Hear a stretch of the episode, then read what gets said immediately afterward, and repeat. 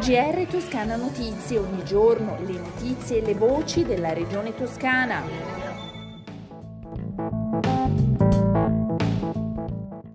Gentili ascoltatrici e ascoltatori, bentornati. Questo è il GR di Toscana Notizie.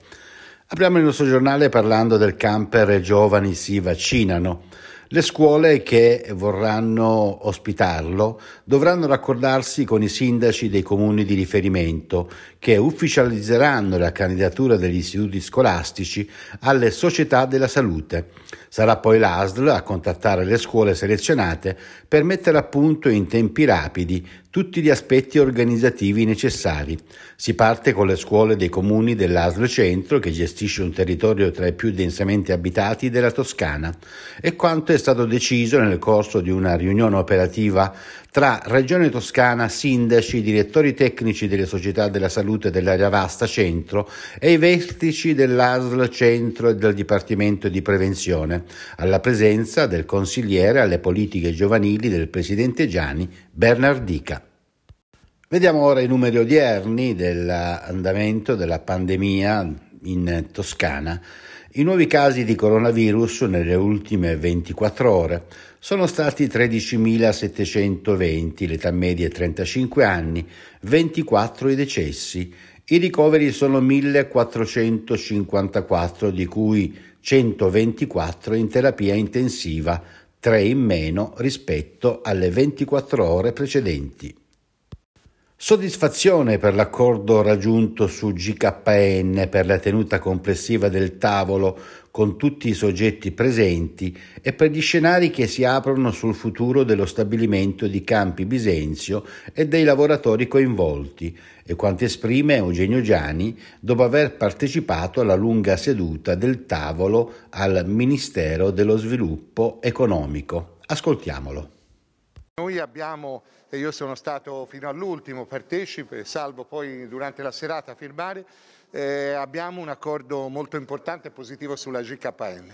Devo dire che è un motivo di soddisfazione per tutto il territorio, ringrazio eh, i lavoratori della GKM nel comportamento con i loro organi di rappresentanza di assoluta maturità, eh, serietà che hanno tenuto, il sindacato eh, che, dimentichiamoci, eh, CGL, Cisle Will hanno costantemente a livello locale e nazionale seguito questa vicenda arrivando con la FIOM e il ricorso ai sensi dell'articolo 28 dello Statuto dei lavoratori a determinare una situazione che poi ha fatto venire un imprenditore che io giudico serio e che sta facendo delle proposte e degli accordi che danno un futuro sempre nella meccanica alla eh, GKM che comunque ha rilevato la proprietà e quindi ci ha consentito di allontanare da Firenze, da Campi Bisenzio, dalla Toscana, dall'Italia il fondo Melrose che spero in Italia non se ne parli più di fondi eh, come il Melrose che ha compiuto gli atti che ha compiuto e l'accordo di ieri sera un accordo molto ponderato, molto meditato, impegna la Regione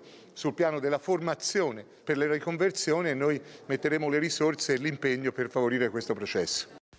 Prato e provincia lanciano un nuovo prodotto turistico, quello del turismo industriale e di fabbriche che diventano teatri dove si racconteranno storie, percorsi di archeologia, industria, architettura e moda, all'interno del più grande distretto tessile d'Europa. L'idea, il progetto e gli eventi, già in programma da gennaio a maggio, sono stati presentati dal presidente della Toscana Eugenio Giani con l'assessore regionale al turismo Leonardo Marras, il sindaco di Prato Matteo Biffoni, l'assessore al turismo di Prato Gabriele Bosi e il direttore del Museo del Tessuto di Prato Filippo Guarini. Ma ascoltiamo il sindaco di Prato Matteo Biffoni che ovviamente sono diversi da quelli che diciamo, fanno i soliti giri in, in, in, in Italia. Beh, eh, abbiamo visto che la richiesta c'era, che l'offerta funzionava e allora abbiamo approfondito e proposto in maniera strutturale quella che è l'offerta di un turismo industriale che a Prato ovviamente trova terreno fertile, diciamo, le, le, le, ditte aperte sono ancora tante, sono molto affascinanti, le ditte dismesse ce ne sono e sono molto affascinanti, le abbiamo messe in, a regime e crediamo di poter offrire alla Toscana tutta eh, e ovviamente anche alla nostra zona un'offerta culturale nuova, interessante e molto moderna.